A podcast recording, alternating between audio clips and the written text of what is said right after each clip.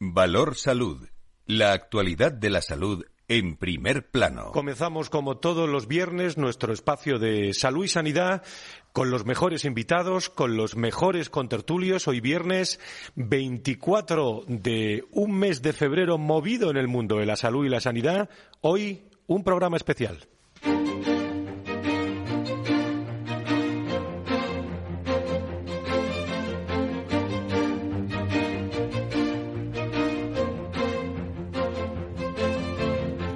Valor Salud es un espacio de actualidad de la salud con todos sus protagonistas, personas y empresas. Con Francisco García Cabello. ¿Qué tal? Muy buenos días, bienvenidos eh, a todos. Eh, hoy la radio ha salido, la radio de la salud y la sanidad ha salido hoy viernes eh, fuera de los estudios de Capital Radio.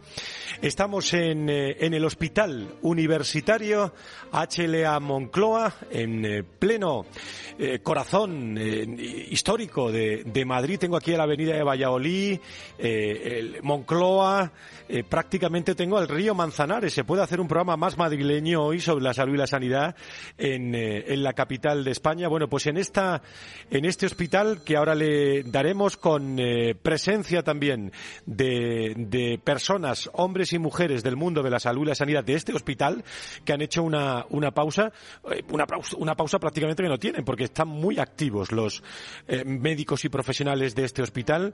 Enseguida volvemos al Hospital Universitario HLA Moncloa donde estamos en un momento en el que, bueno, se mantiene, lo saben todos ustedes, la huelga de los médicos de atención primaria en Madrid tras, eh, bueno, una no muy fructuosa reunión con la comunidad de, de Madrid, un gobierno que en este caso, eh, pues, eh, no se pone de acuerdo, ni los sindicatos con el gobierno, ni el gobierno con los sindicatos AMIT en este caso. ayer hubo reunión, en las últimas horas hubo reunión también del, del Consejo de, de Gobierno. hay varias dimisiones de la Dirección de Comunicación del Gobierno de Ayuso.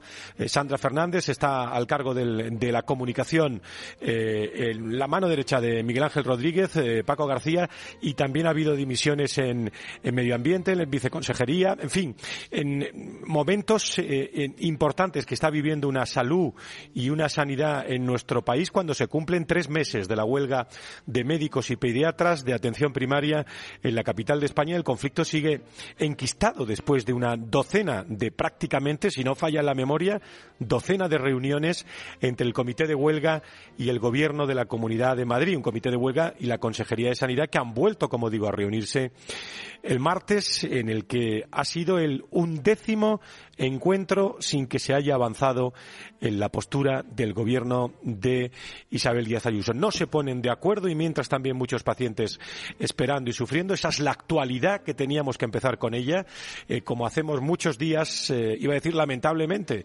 eh, con estos problemas que tiene la sanidad a unos meses de las elecciones en, en la Comunidad de Madrid. Pero digo, como hoy estamos viviendo lo que es amanecer de un hospital en este viernes de febrero, un hospital universitario HLA Moncloa, donde estamos, que ofrece una asistencia sanitaria multidisciplinar de, de máxima calidad, siendo uno de los centros de referencia, eh, como le vamos a contar, a tenor de hablar con sus profesionales, centro de referencia sanitaria en la comunidad de, de Madrid. Una superficie de más de 28.000 metros cuadrados, distribuidos en cuatro plantas que hemos pasado algunas de ellas para llegar a esta sala de formación donde nos encontramos con, eh, con muchos profesionales del mundo de la salud y la sanidad de este hospital, 200, más de 288, eh, 18 habitaciones individuales con cama de acompañante, 13 puestos de UCI, 14 quirófanos, eh, un paritorio, 60 áreas y unidades asistenciales de atención especializada,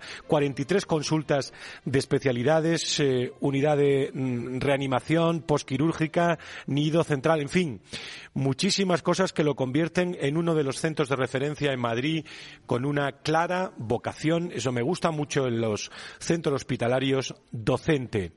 Eh, nosotros vamos a hablar y vamos a recorrer hoy, eh, paso a paso, eh, segundo a segundo, este hospital en el que ya esta mañana, al entrar y hemos amanecido temprano en este hospital, ya había mucha actividad esta mañana en la recepción del Hospital Universitario HLA Moncloa. Nos vamos a ir enseguida a hablar con la calidad del centro, la calidad de la salud, qué importante. Nos vamos a ir al servicio de urgencias en un segundo.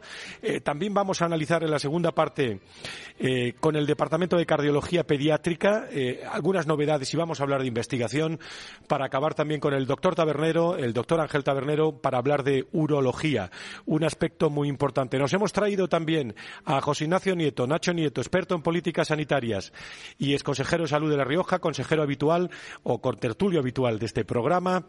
A este hospital, bueno, el escenario del estudio cambia, ¿eh, Nacho, con, eh, con, con, los viernes habituales que tenemos. Muy buenos días. Pues sí, buenos días. Eh, pues este viernes tenemos un escenario bien distinto, ¿no? La, la cabina del estudio hoy se ha ampliado, es más grande y estamos hasta con más gente, ¿no? Oye, son siempre cosas interesantes y sin duda vamos a tener una perspectiva diferente de, de, otros viernes que decíamos el viernes pasado. A ver si no estamos todo el tiempo hablando del conflicto. Has empezado con él. Es que no tengo más remedio. Es, es que no inevitable, es inevitable. No van las cosas bien y no van a ir y no van a ir en las próximas semanas, me temo yo. Creo que va a ser que va a ser complicado y esperemos que ¿Dices no se... porque se acercan las elecciones? Hombre, claro, hombre, claro. No lo digo yo, eh, ya lo han dicho, ya lo habían dicho hace tiempo, ¿no? Y posiblemente o presuntamente, presuntamente, ya veremos si no, si no tratan de que se unan algunos más y esto se complique un poco más. Aunque, en fin, yo creo también. El otro día me lo, me lo decían tomando un café en, un bar, una persona que no tiene nada que ver con todo esto decía eso. Dice, bueno, algo de razón llevarán, siempre hay algo de razón, algo se habrá hecho malo. Pero yo creo que, que la gente, la gente, los ciudadanos, los pacientes, empiezan a estar un poco cansados de todo esto y todos, todos lo deben tener un poquito en cuenta a ver si las causas, las aguas vuelven a su cauce y entramos en de verdad normalidad, caramba, pidiendo normalidad dos años con el COVID y ahora que la tenemos la estamos armando con esto. ¿no? Tiene Pidiendo mucho normalidad en el sector y la salud, eh, que es eh, muy importante, y también eh, evitar también esa politización, que no, no, no, lo veo fácil. De todas las formas, Nacho, gracias por estar con nosotros aquí, madrugar un poco más hoy y acercarte a, a la radio. Digo madrugar porque hay que llegar a, en el Madrid de los viernes también, que aunque hay mucho, hay mucho tráfico en esta, en esta avenida Valladolid. Enseguida hablamos, me está esperando ya el director médico y responsable responsable de calidad del centro donde nos encontramos hoy del Hospital Universitario HLA Moncloa, el doctor Zarco. Enseguida estamos con él. Valor Salud. La actualidad de la salud en primer plano. Muy bien, pues mesa de trabajo con eh, lo pueden ver a través de las redes sociales, también los que conecten con Capital Radio en estos momentos. En este viernes estoy rodeado de magníficos profesionales. Hoy eso da gusto cuando uno hace todos los meses ya durante hace muchos años un programa de salud y de y de sanidad. Hoy no pueden estar todos los contertulios de IDIS, de, ASPE, de COFARES, de, de SEDISA con nosotros, pero sí está Nacho Nieto y saludo al doctor Carlos Zarco, director médico y responsable de calidad de este centro del Hospital Universitario HLA Moncloa. Doctor Zarco, muy buenos días, bienvenido. Buenos días, bienvenidos ustedes a, a nuestro hospital. Muchísimas gracias. Bueno, yo lo he descrito de una forma muy eh, callejera, pero no sé cómo podría usted de definir y describir este hospital donde nos encontramos hoy. A ver, yo soy parte interesada, ¿no? Yo creo que está en el mejor hospital de Madrid y creo que con los mejores profesionales y como ha visto dentro de nada con las mejores instalaciones porque estamos terminando las obras. De hecho es un poco más grande el hospital de lo que ha dicho. Tiene 32.000 metros cuadrados. Eso está muy bien matizarlo. Bueno, nosotros tiramos de documentación.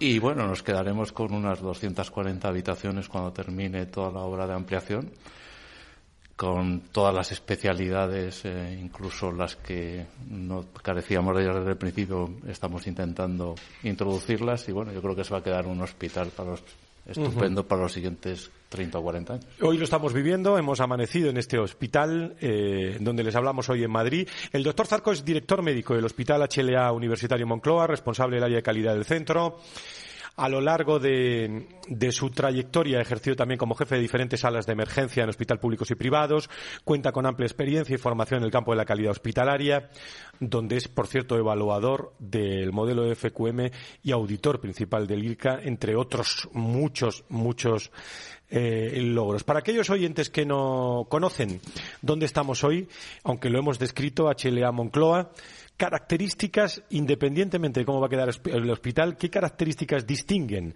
eh, a este hospital como organización sanitaria, doctor? yo creo que en la filosofía del hospital está la filosofía de, nuestra compañía o de la propietaria, ¿no? Y que al final es toda una cooperativa de médicos la que pone en el centro de todo a los, a los dos actores de esta profesión, que son los médicos y los pacientes, o los pacientes y los médicos, en el orden que, que quiera. Todo está pensado para en torno al paciente.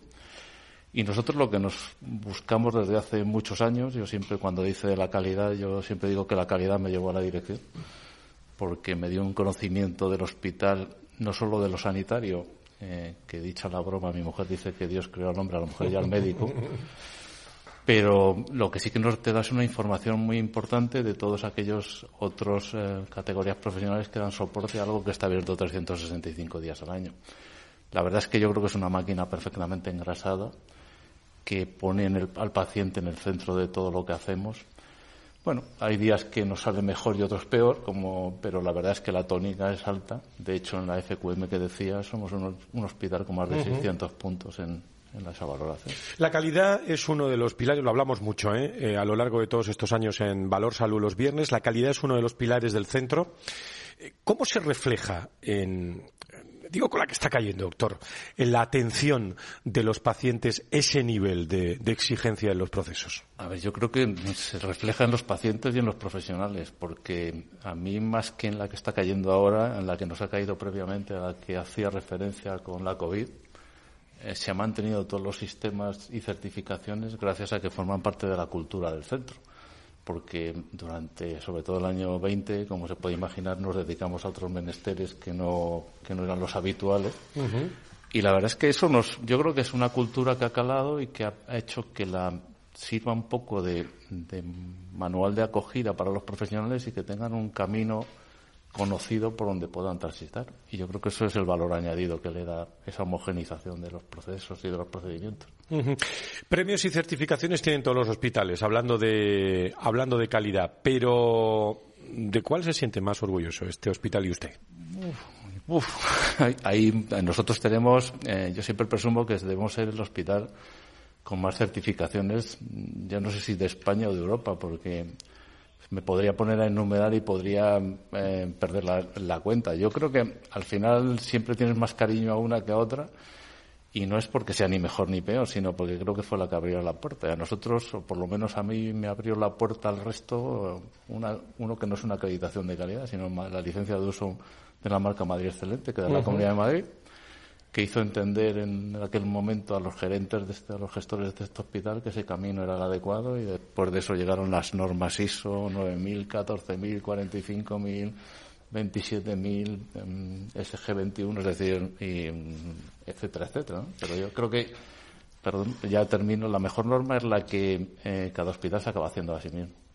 ¿Cómo se mantiene? Eh, la pregunta estaba compuesta mucho más larga, pero yo se lo pregunto más sencillo. ¿Cómo, cómo se mantiene el nivel, doctor? ¿Cómo es posible alcanzar eh, esas cotas de calidad en áreas tan variadas, en un, en un centro con un amplio equipo? ¿Cuántas personas son? Aquí más o menos mil. Mil personas. Imagínense ustedes, mil personas, coordinar esas mil personas. ¿Cómo, cómo se hace esto? Pues porque tomamos una decisión hace tiempo que entonces parecía una barbaridad y yo creo que ahora mismo parece más acertada, que es que la calidad no tiene un departamento, sino que la, calidad es una herramienta que está dentro de todos los procedimientos del hospital.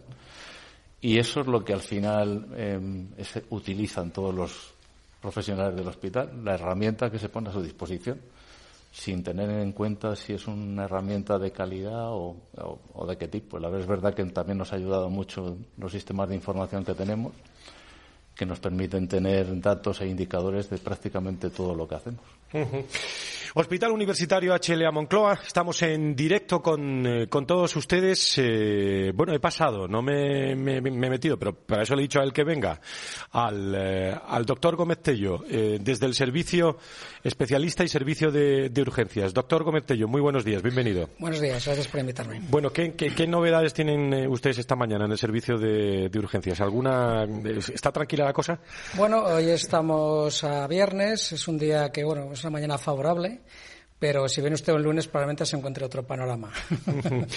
¿Cómo, cómo eh, tenéis uno de los servicios de urgencia más potentes de Madrid? ¿Qué, qué, especialidades abarca para que lo conozcan todos nuestros seguidores? tenemos un amplio abanico de especialidades. Presenciales tenemos medicina interna, cirugía, pediatría, medicina intensiva, anestesia y ginecología obstetricia presencial y mm, localizada trauma, oftalmología, otorrino, cirugía vascular, endoscopia, radiología convencional y neuroradiología, que es importante para nuestra unidad de ictus.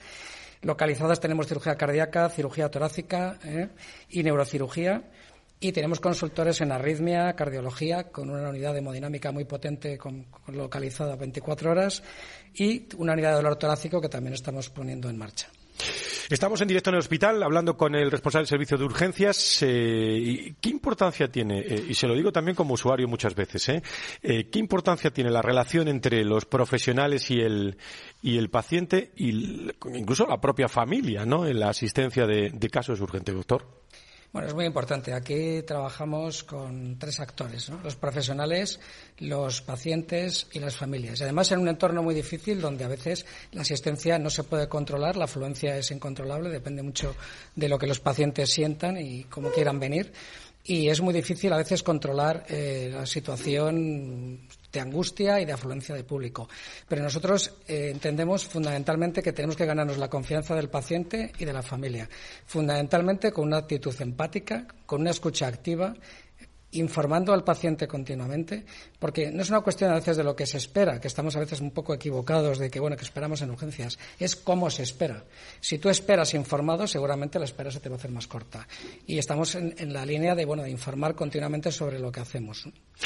¿Cómo coordinar? Eh, y pasamos a una pequeña tertulia ahora eh, con nuestros invitados, pero ¿cómo se consigue coordinar eh, tanta especialidad y variedad de patologías y añadiría, y tan rápido, doctor?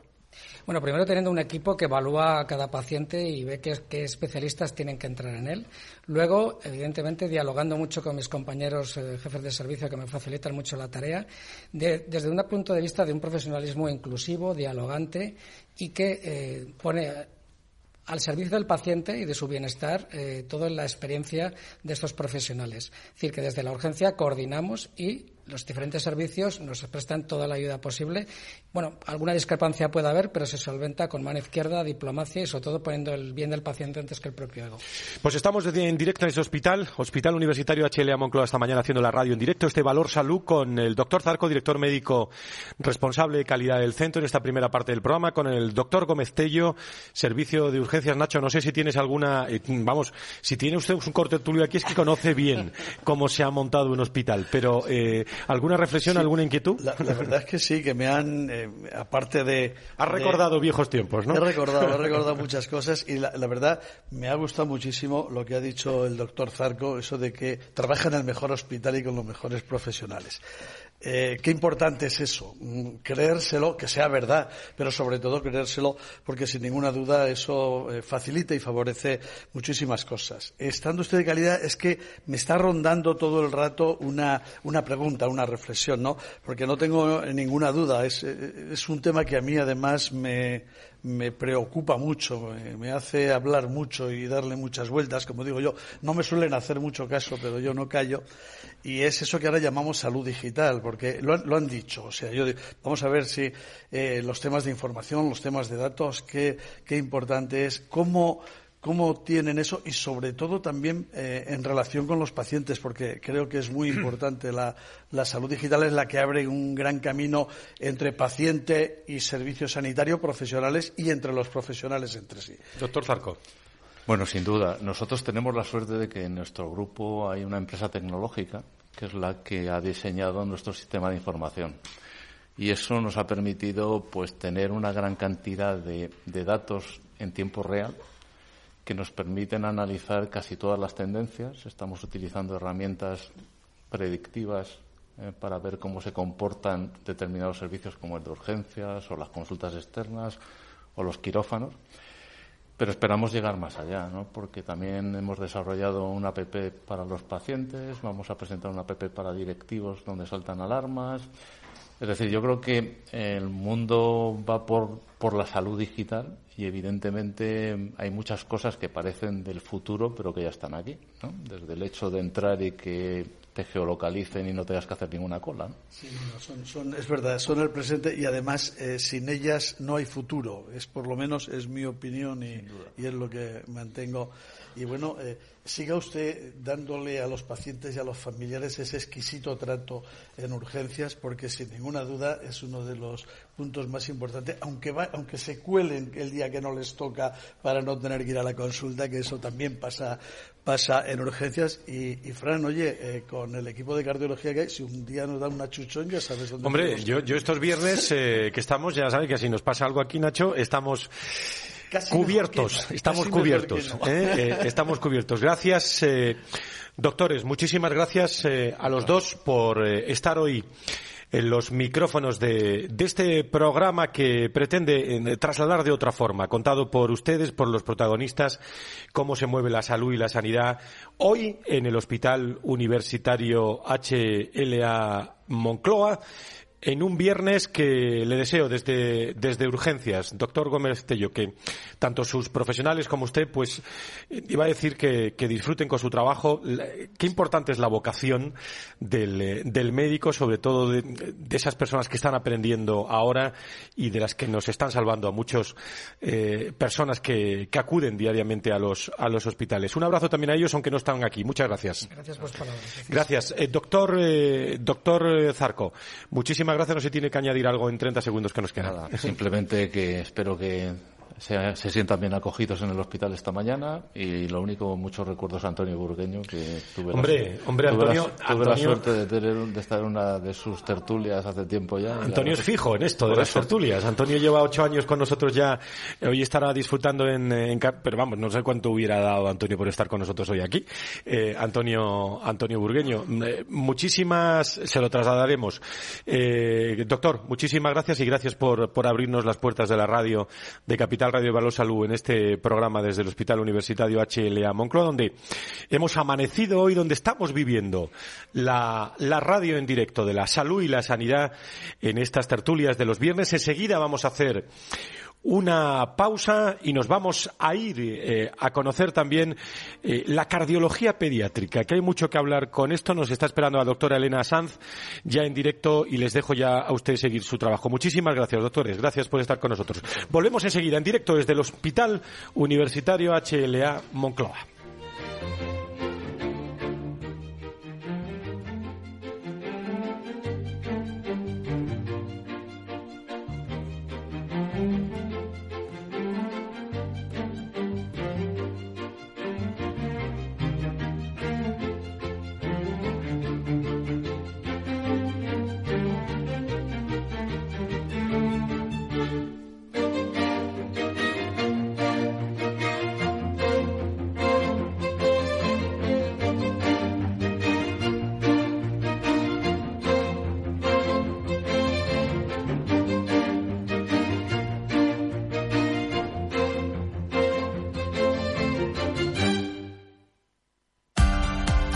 Capital Radio.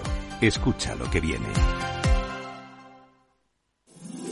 Todos los lunes a las 12, en directo en Capital Radio, la actualidad de personas y empresas en el Foro de los Recursos Humanos, primer espacio en la radio y en Internet dedicado a la gestión de personas y directivos en nuestro país. Voces acreditadas, profesionales del sector, empresas destacadas, empleados, líderes, todo sobre los recursos humanos. En la radio siempre en directo desde hace 18 años. Antena de Oro 2020. El Foro de los Recursos Humanos, los lunes a las 12, con Francisco García Cabello.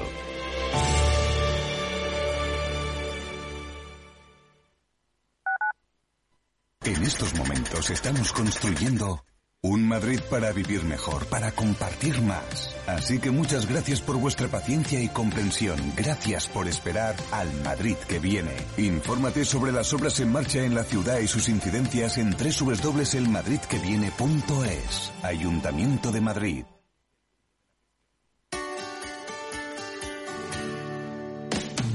Aquí, en Capital Radio, está el programa más divertido y de mayor influencia en el mundo del capital humano. Todos los viernes a la una de la tarde, únete a Humanos en la Oficina, presentado y dirigido por el speaker internacional Miguel Ángel Pérez Laguna. Un programa donde el talento es protagonista en un formato innovador e irresistible que ya se escucha en 13 países. No te lo pierdas.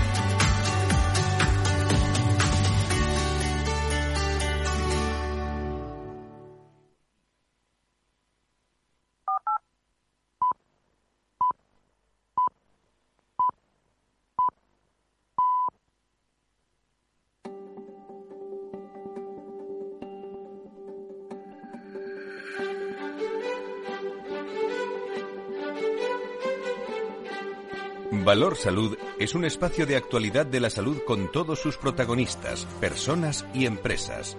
Con Francisco García Cabello.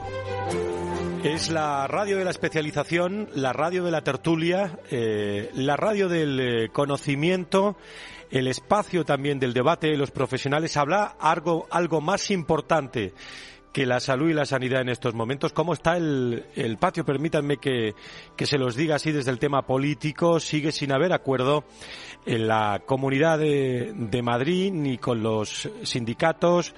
Hay también eh, alguna que otra eh, dimisión también del Departamento de Comunicación, de la directora de Comunicación de la Consejería, Sandra Fernández.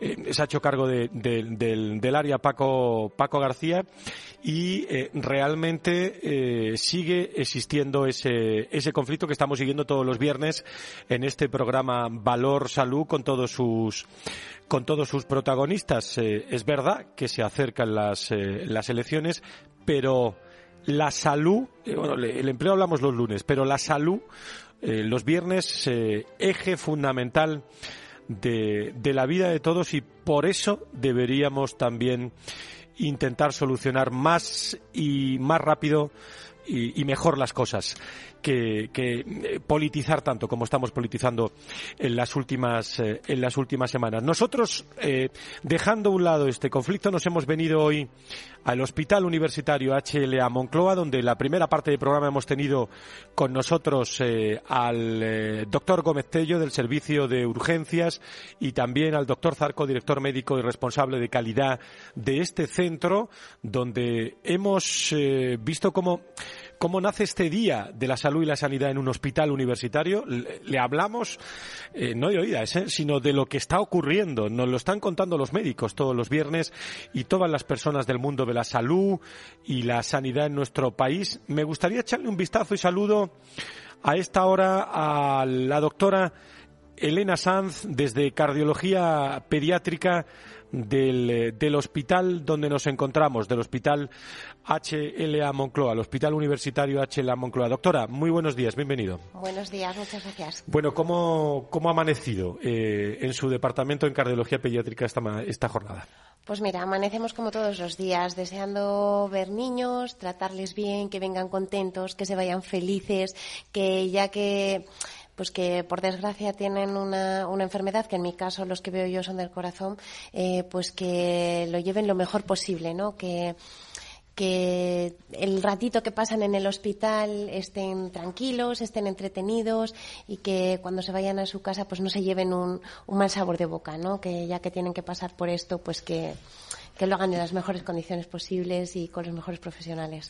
La doctora Sanz, que nos, eh, eh, bueno, tiene a bien eh, recibirnos hoy también en esta, en este departamento del área de cardiología pediátrica del hospital donde estamos, es licenciada en medicina y cirugía, especialista en pediatría y cardiología infantil, doctora en medicina por la Universidad Autónoma de Madrid, se ha formado en el hospital, en hospitales nacionales más destacados en su campo, en miembro de la Asociación Española de Pediatría, Asociación Española de Cardiología Infantil, eh, y cardiopatías y congénitas y cuenta también con una amplia experiencia en la docencia, no podría ser menos en este hospital, en la investigación y también en la propia divulgación. Doctora, en un hospital como este de HLA Universitario Moncloa, también contáis con un eh, completo servicio, como, como estabas describiendo, de, de pediatría ¿Qué ofrecéis en este campo? Eh, ¿Cómo se trabaja en, en, el día a día en este área? Pues mira, eh, recientemente hemos renovado la unidad, la hemos ampliado. Eh, mm, tenemos un entorno que está diseñado pues para que los niños estén eh, más cómodos, eh, más entretenidos, eh, que el tiempo de espera se les haga más ameno. Eh, tenemos una sala de espera que es distinta a la de a la de adultos. Disponemos de tele, de juegos. Eh, todo con el fin de que ellos se sientan pues lo más lo más cómodos posibles ¿no? y con la menor sensación de, de hospital digamos también contamos con un servicio de urgencias de, de, 24 horas con pediatras presenciales y bueno tenemos distintas especialidades aparte de la pediatría general contamos con especialistas pediátricos en gastroenterología en nefrología en neurología urología cirugía pediátrica traumatología psiquiatría y bueno, la cardiología infantil, que es mi, especialidad. Ahí, en cardiología pediátrica, eh, ofrecéis también valoración eh, cardiológica completa, específica para niños deportistas. Eh, cuénteme de qué se trata este servicio que me ha llamado la atención. Bueno, pues es que eh, nosotros como médicos que somos fomentamos el deporte a cualquier edad, pero sobre todo en la infancia lo consideramos esencial, ¿no? Que, que se practique el deporte desde bien chiquititos. ¿Qué edades estamos hablando, doctora? Eh, pues estamos hablando desde que los niños eh, son capaces de, de, practicar algún tipo de deporte, el que sea, eh, tanto deporte en equipo como el deporte individualizado. Y lo que nos interesa es que lo hagan en las mejores condiciones, en las condiciones más seguras, tanto para el niño como para la tranquilidad de los padres, ¿no?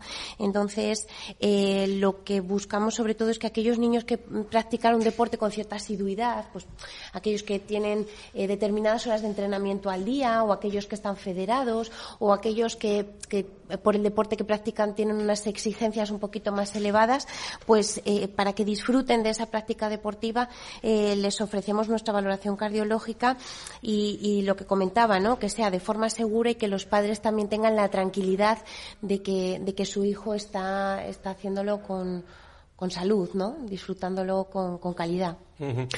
Hablamos mucho de, bueno, de chequeos en general, ¿no? Pero me imagino que es muy importante, eh, le pregunto, eh, los chequeos en nuestros niños, ¿no? Claro, porque es que eh, tenemos que darnos cuenta de que los niños eh, cuando practican un deporte, igual que cuando hacen cualquier actividad o cualquier juego, lo dan todo. O sea, ellos no miden, no eh, solo piensan en ganar, en disfrutar, en, en, disfrutar lo que están haciendo a tope. Se pican con el resto de compañeros, eh, quieren marcar los goles, ellos quieren ser los mejores. Entonces, en ese sentido, no, no se ponen límites a su esfuerzo, ¿no? Y luego, por otro lado, pues estamos cansados de ver en los medios de comunicación, por desgracia, pues eventos arrítmicos o eventos cardiológicos entre deportistas que ya estando entrenados, aún así tienen, tienen estos eventos, ¿no? Entonces, para nosotros es muy importante poder detectar en, en, en los niños eh, una patología cardíaca o arritmológica que nos permita prevenir estos sustos ¿no? en un futuro cuando ellos quieran practicar el deporte. Claro, hablando de cardiología eh, pediátrica, eh, yo le iba a preguntar por la por los consejos, por la prevención, ¿no? No sé si la prevención pasa por los chequeos, el chequeos se consigue, pero ¿qué tipo de prevención? ¿Cómo podemos estar alertas si tuviéramos que estar? Hombre, en principio nosotros lo que recomendamos es que los papás o los profesores, eh, tanto o los entrenadores en este caso, eh, vigilen cualquier tipo de síntoma o de signo que les llame la atención, eh, mareos, un cansancio mayor que el resto de los otros niños, eh, algún evento que, que, les llame la atención, un desmayo, un dolor en el pecho. Es verdad que nuestros niños no van a tener infartos, ¿no? Es una patología de más mayores, pero sí que hay eh, determinadas cardiopatías con las que se nace o que heredamos que sí que pueden detectarse de forma precoz. Entonces ahí el, el, la importancia de los chequeos, ¿no?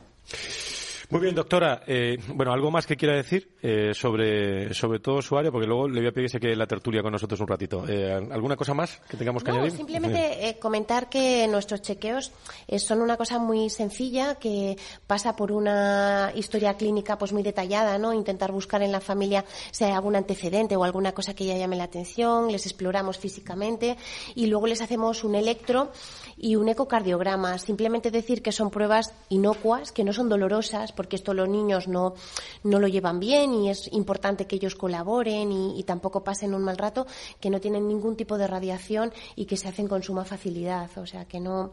Eh, lo de chequeo en estos niños. Sí, muchas veces suena muy. Sí, como una cosa como muy rimbombante o que puede ser eh, muy dolorosa y para nada, para nada es así. Doctora San, gracias por estar con nosotros. Se queda con nosotros un ratito. Enseguida me voy a hablar con urología, con el doctor eh, Ángel Tabernero y vamos a hablar de un tema que le gusta mucho a nuestro contertulio cirugía eh, robótica también. Seguro el tema digital aparece por algún sitio. En directo, eh, hoy, viernes de salud y sanidad en estos tertulia de la mañana en el Hospital Universitario HLA Moncloa, en Madrid. Valor Salud. La actualidad de la salud en primer plano. Doctor Tabernero, muy buenos días, bienvenido. Muchas gracias. Hoy no está usted en el estudio, pero estamos en su casa, aquí en el, en el, hospital. Eh, hablando de, urología, de cirugía robótica, el doctor Ángel Tabernero cuenta con más de 25 años de experiencia. Como urólogo es doctor honoris causa, profesor y ha realizado tareas de cooperación médica en Latinoamérica y es uno de los urólogos, amigos y amigas, con más experiencia en cirugía de cáncer de próstata. Eh, es jefe del Servicio de Urología de HLA Moncloa, donde nos encontramos hoy en Valor Salud y en los últimos cinco años uno de los urólogos con más procedimientos de cirugía robótica del, país. En este hospital, doctor, donde hoy estamos haciendo la radio, este programa de Valor Salud, en el Hospital HLA Universitario Moncloa, incorporáis esa cirugía robótica de la que hemos hablado algunas veces, cada vez a más eh, especialidades quirúrgicas, Cuéntenos un poco qué abarcáis eh, en estos momentos, doctor. Bueno, indudablemente, aunque la mayor actividad la realiza nuestro servicio, con más del 90%, se ha incorporado ginecología, cirugía torácica, cirugía general, otorrino, se hace cirugía bariátrica, se hace cirugía tiroides, se hacen eh, se están incorporando prácticamente todas las especialidades y todas están empezando a hacer sus procedimientos robóticos. En este en este área, el área de urología que dirige es especialmente activa en este campo. Cuéntenos algunos algunos datos destacados de, la actividad, de su actividad. Bueno, en nuestro servicio hace un poco más de cinco años tuvimos la gran suerte de que eh, el grupo HLA y Hospital Universitario Moncloa apostó por nosotros y nos puso en marcha un programa de cirugía robótica. Nosotros éramos expertos en cirugía laparoscópica, llevábamos más de 3.000 enfermos operados, fuimos pioneros en su momento, empezamos en el 2002, cuando nadie creía en ello y nos llamaban palilleros, esa es la verdad. Y a partir de ahí, pues nos ofrecieron esta oportunidad y empezamos con ello. Eh, los tres procedimientos fundamentales para los que yo creo que la cirugía robótica en urología está indicada y sobre todo es en el cáncer de próstata, eh, sobre todo en esa, también para hacer nefrectomías parciales o cistectomías. Pero sin dudar, sin ninguna duda, el procedimiento estrella y para lo que se inventó el robot es para hacer la prostatectomía radical robótica y es por algo muy sencillo. El cáncer de próstata es un cáncer especial, por decirlo de alguna manera, porque no solo requiere de resultados oncológicos, no solo hay que curar al enfermo, que por supuesto es el primer objetivo siempre que hay un cáncer, pero también debe unirse a resultados funcionales. Eso es mantener la, continencia y mantener la potencia sexual. Y para juntar esas dos cosas es imprescindible la cirugía robótica, porque es cierto que otras técnicas consiguen las mismas tasas de curación, pero con la, precisión que nos permite el robot podemos conseguir y podemos llegar a hacer esa excelencia para conseguir esos resultados funcionales. Doctor, ¿qué es el eh, que tengo apuntado aquí y a qué se aplica? Cuéntenos.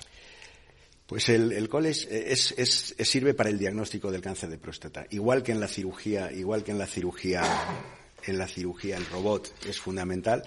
Cuando diagnosticamos a un paciente, normalmente los pacientes hacen su revisión, está alto el PSA y les hacemos una biopsia. La mayoría de los hospitales de España aún se sigue haciendo lo que se llama la biopsia aleatoria, una biopsia que se cogen unas muestras aleatorias de la próstata. Al progresar la tecnología y con una buena resonancia, una resonancia de tres teslas y con una experiencia del, radiólogo nos permite ver determinadas lesiones sospechosas de cáncer que antes no veíamos. Y lo que hace ese, equipo es fusionar las imágenes de esa resonancia con un ecógrafo en tres dimensiones que permite ir directamente a pinchar esas lesiones y a sacar los resultados. Eso nos permite diagnosticar más cáncer de próstata y además los más agresivos que son los que necesitan más tratamiento. Estamos en un hospital eh, universitario que me agrada siempre eh, visitar, en este caso HLA Moncloa, pero carácter universitario. Le pregunto eh, al doctor Tabernero por el campo de la formación, que nos hable un poco del campo de la formación. Mira, nuestro hospital siempre está abierto a todo el mundo, está abierto a, a compañeros urólogos, está abierto, siempre tengo residentes por aquí de otros hospitales que vienen, porque desgraciadamente en algunos no existe, y vienen sobre todo a, a ver la cirugía robótica y la cirugía del cáncer de próstata. Eh, también hacemos cursos, todos los años hacemos cursos. A mí, yo no soy muy partidario de los cursos multidisciplinarios, prefiero hacer cursos con poca gente. El próximo lo tenemos organizado en mayo. ¿Por qué? Porque esos cursos nos van a permitir eh, transmitir la experiencia, que estén con nosotros en quirófano, montamos simuladores, que tengan sus primeros contactos con el robot. Y yo creo que es fundamental, ya que hacemos más de 200 cánceres de próstata al año por robótica en nuestro hospital, que yo creo que somos el hospital Ahora estoy por decir que en los últimos tres, cuatro años somos el hospital privado de Madrid que mayor número de procedimientos robóticos hace. Estamos siempre dispuestos a transmitir nuestra experiencia y a, colaborar en todo lo que podemos.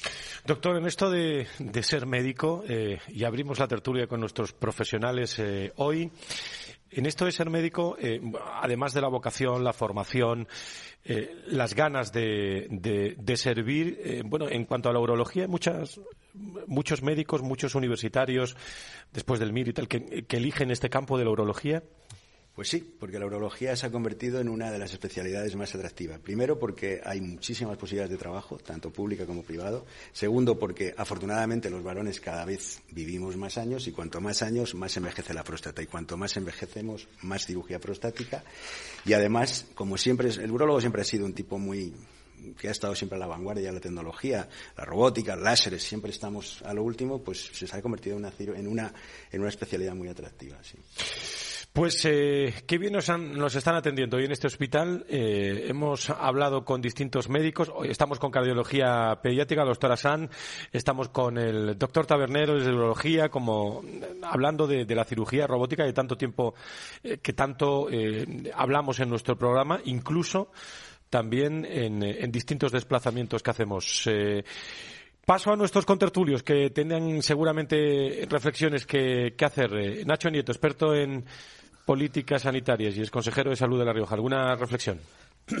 Bueno, pues. O pregunta o lo que queráis. No, como nos ha pasado antes, yo, la verdad es que, que se me ocurren que se me ocurren muchas cosas, ¿no? He estado muy atento a, a lo que decían los dos y luego a la doctora es que me ha, me ha hecho recordar cuando cuando yo tenía que ver algo con un hospital, no como paciente, sino en fin, se supone que, que tenía alguna, bueno, tenía responsabilidad, iba a decir que se supone que mandaba y hasta que me hacían algún caso, seguramente que sí, y conseguimos muchas cosas, ¿no? Yo me, pues me estaba acordando de pediatría, de lactantes, de neonatos, en fin, es, es un mundo, la verdad, pero ahora es que, voy, voy, voy, a hacer una cursilada tremenda, ¿no? Pero me ha llamado mucho la atención, además es que eh, oyéndole a ella eh, tiene una, eh, da como una especie de tranquilidad, en fin, iba a decir de dulzura, ¿no?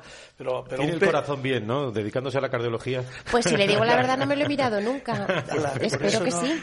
Sí, sí, pero tú fíjate, una pediatra dedicándose al corazón de los niños. O sea, es que es, que es el no va más, ¿no? Es, en fin, y, luego tenemos al, al, al urólogo, ¿no? Eh, es distinto. Pero eh, vamos a ver, mm, yo es que creo empezamos con el láser, ¿cuál era? ¿El verde, luego el rojo o al revés? No, no ya no, pero sí, empezamos utilizando la fotovaporización con láser verde. Después teníamos algo pendiente que era para las próstatas grandes, benignas, que era algo que, porque no llegaba, porque eso tiene un límite de tiempo. Y ahora tenemos la, la nucleación con láser de olmio para las próstatas grandes. Lo hacemos a través de la uretra y no como antes aquellas cirugías tremendas, sangrantes, que, que bueno. La próstata siempre fue el gran enemigo porque sangraba y sangraba y ahora creo que nuestra tasa de transfusión en todos los procedimientos no llega ni al 1%, por decirte un número. Pero la, la sensación, está, a veces decimos barbaridades y esto puede ser una, pero, pero debía ser. Antes, antes eh, Fran ha echado y dice, eh, qué bien te va a venir esto para hablar de, de la salud digital. Vamos a ver, eh, un, un, un, robot, iba a decir un Da Vinci, que si lo identificamos con, con, esa terminología, ¿no? Eh, vamos a ver, es tecnología digital desde hace mucho tiempo, en buena parte, cuando además se puede hacer hasta por eh, a distancia determinadas intervenciones, juegan muchas cosas, ¿no? Pero es que con los éxitos, con el resultado que tiene, ya digo, esto puede ser un poco capcioso, ¿eh? eh con el resultado que produce, nos, nos, lo ha dicho él, ¿no? El éxito, la, los resultados que da un tratamiento, una intervención con una eh, cirugía robótica a los que se consiguen con cirugía convencional, es que eh, mm, decir, tenía que utilizarse siempre.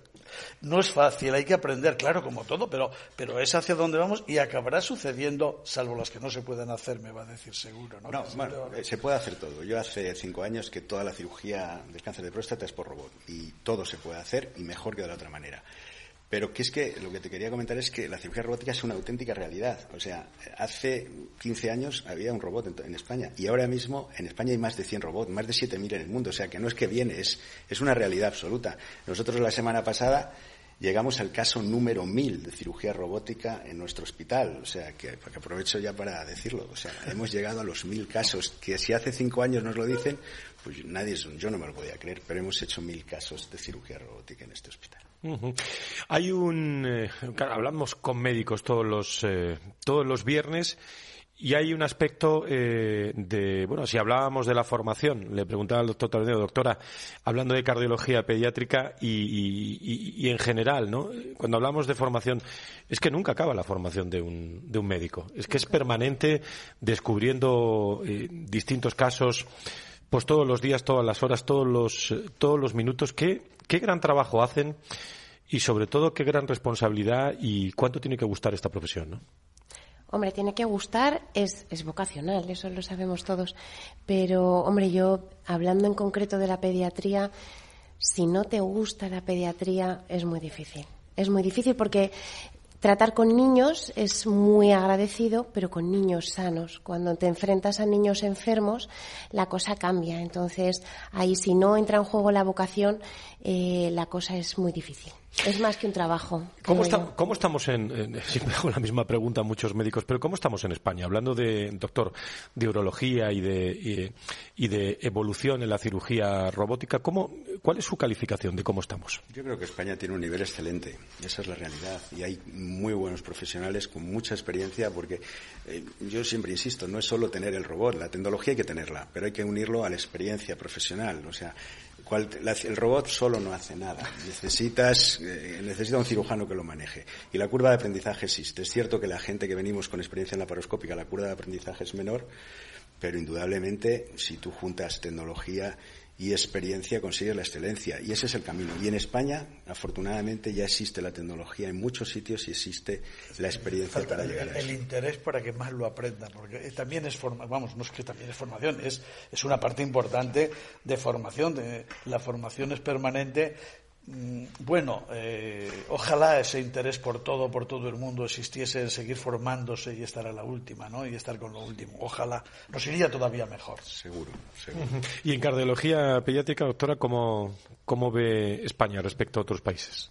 Nosotros tenemos unos profesionales increíbles en cardiología, en cardiología, en pediatría también y en el mundo de la neonatología eh, a la hora de, las publicaciones España es, puntero eh, y en concreto en el caso de la cardiología pediátrica también. Eh, tenemos unos profesionales tremendos que, que, vamos son pueden hacerle frente y, compararse con, con cualquier con cualquier otro profesional a nivel mundial, no solo a nivel europeo. ¿eh? Doctores, ¿qué tiene que tener un, esos médicos que se van incorporando, jóvenes de nuevas generaciones, eh, hablando de sus especialidades, especialidades de, de urología, de cardiología pediátrica, ¿qué no le puede faltar a un, a un médico en estos momentos que se dedica a estos temas tan específicos? Doctora, doctor, quien quiera.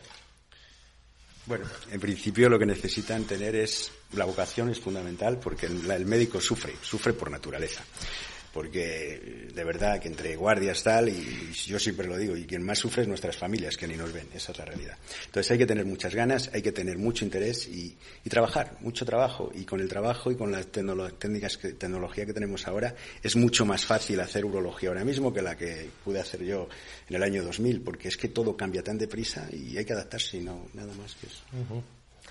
Yo, yo diría, por, supuesto, sí, la vocación, las ganas, las ganas de, trabajar, de, investigar, de descubrir cosas nuevas y además es que tenemos la suerte, y yo todavía me voy a incluir como joven, que contamos con profesionales. ¿Cómo incluirse como joven? Claro que sí. Eh, no, quiero decir como, eh, todavía como, como profesional que tiene mucho que aprender, que tengo eh, compañeros que llevan muchos más años de experiencia que yo, de los que tengo que aprender, porque eh, toda su experiencia no viene en los libros. Entonces, tengo que aprovechar de esos compañeros que llevan más años de experiencia que yo. Eh, digamos un doctor tabernero pediátrico, ¿no? Eh, que, que, me pudiera enseñar a mí que, yo pongo todas las ganas, yo pongo todo el esfuerzo y que todas esas generaciones que vengan detrás sean capaces, aparte de estudiar y de, y de echar sus ganas, de aprovecharse de todos esos profesionales que llevan tantos años de experiencia que en nuestro país son tan buenos. Eso se llama, lo han mencionado, le, le he preguntado yo también por la, por la vocación. Estamos en los cinco, cinco últimos minutos todo lo que ha ocurrido en, en, España, en el mundo, ¿no? Con esto de la pandemia, eh, tanto se está hablando, la situación de los, de los médicos. Qué difícil es que se toque la vocación, pero se roza muchas veces. Eh, a través de esa resiliencia que tienen los, los profesionales, se roza muchas veces esa, esa frontera entre, bueno, hasta aquí hemos llegado o el médico siempre tiene energía para, para otras cosas. A veces no sé cómo queda un poco de energía. Y lo por digo eso, de por verdad. Eso no soy yo quien más ha sufrido la pandemia, porque yo soy urólogo, pero otros compañeros lo han pasado francamente mal, han estado al límite de todo. Y, y, también tengo que decirlo, y no me importa decirlo. No soy mucho, en principio mucho agradecimiento, pero luego también estamos ahí y, críticas y más cosas que, que hay que, que somos humanos y, todo tiene un límite, esa es la realidad. Y mucha, tenemos mucha vocación, pero necesitamos, a veces ya no, llega un momento en que no puedes más. Han sido unos años francamente duros para el personal sanitario y, bueno, yo creo que es momento de reconocer un poquito todo eso. No, sí, sí, el cansancio hace muchas veces tambalear la vocación. O sea, la vocación es muy importante. La vocación yo creo que la mantenemos siempre, pero no somos de hierro. Y, y eh, todo esta, la pandemia y, y, todo este esfuerzo pasa factura, pasa mucha uh -huh. factura.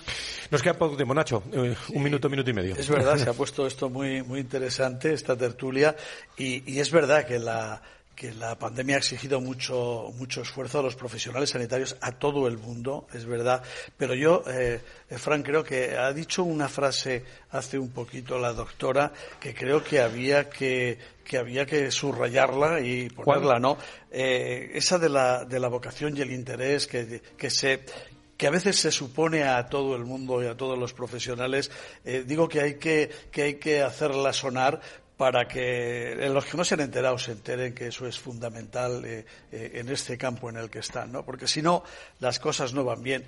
Y, y, bueno, alguno a lo mejor está un poquito falto de un poquito de tratamiento de, de bueno, para salir adelante. Yo fíjese que es una básica eh, lo de la vocación, pero siempre últimamente la, la pregunto. Doctores, eh, doctores, eh, en este caso, eh, doctor Ángel Tabernero desde Urología, como experto en cirugía robótica. Muchísimas gracias por abrirnos las puertas de su departamento y, y del hospital. Gracias. Un verdadero placer. Doctora, eh, Sad, muchísimas gracias desde Cardiología Pediátrica por eh, investigar y sobre todo eh, darnos a conocer. No siempre se tiene la ocasión de preguntarle a una experta de cardiología pediátrica ni que la experta lo cuente también en la radio. Muchísimas gracias. A vosotros. Bueno, pues eh, Nacho, gracias por acercarte al hospital HLA Moncloa. Muchísimas gracias. Un placer y gracias por el recibimiento. Gracias a todos ustedes, amigos. En este programa hemos disfrutado y sobre todo los que tenemos vocación por contar todo lo de la salud y la sanidad a las personas y las empresas. Hoy desde el Hospital Universitario HLA Moncloa hemos vivido un gran momento eh, viendo viendo amanecer un hospital que tantos viernes lo hacemos desde el estudio, pues hoy en directo. Y lo repetiremos ¿eh? en distintos hospitales, por distintos lugares de España estará Valor Salud, eh, con Capital Radio, gracias a, todo el equipo, a Juan da Cañadas, veo por aquí eh, también a Victoria González desde la producción, a Cristina Jiménez, a Marta Lara, en fin, a todo el equipo que supone desplazar la radio, desplazar a todo el equipo para contarles a todos ustedes lo que pasa en la salud y la sanidad en y en directo. Cuídense mucho. El viernes más salud y sanidad aquí en la radio. Adiós.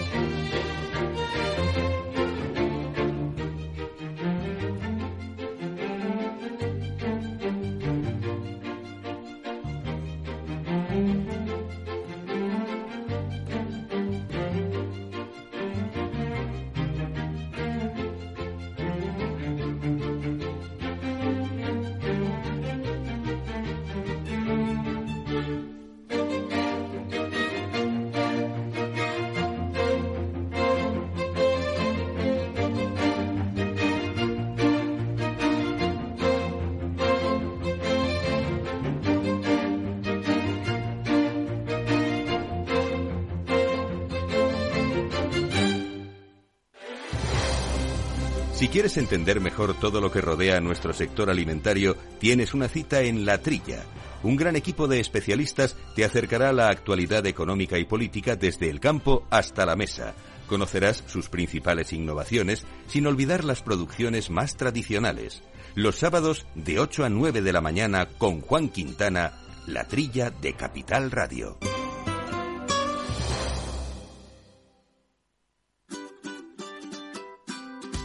Mesa y Descanso es el programa donde Mar Romero te acerca cada fin de semana los mejores productos, te invita a disfrutar de los buenos vinos de cada denominación de origen y a conocer restaurantes y lugares de ocio con un encanto especial. Mesa y Descanso, los domingos a las 13 horas, aquí en Capital Radio.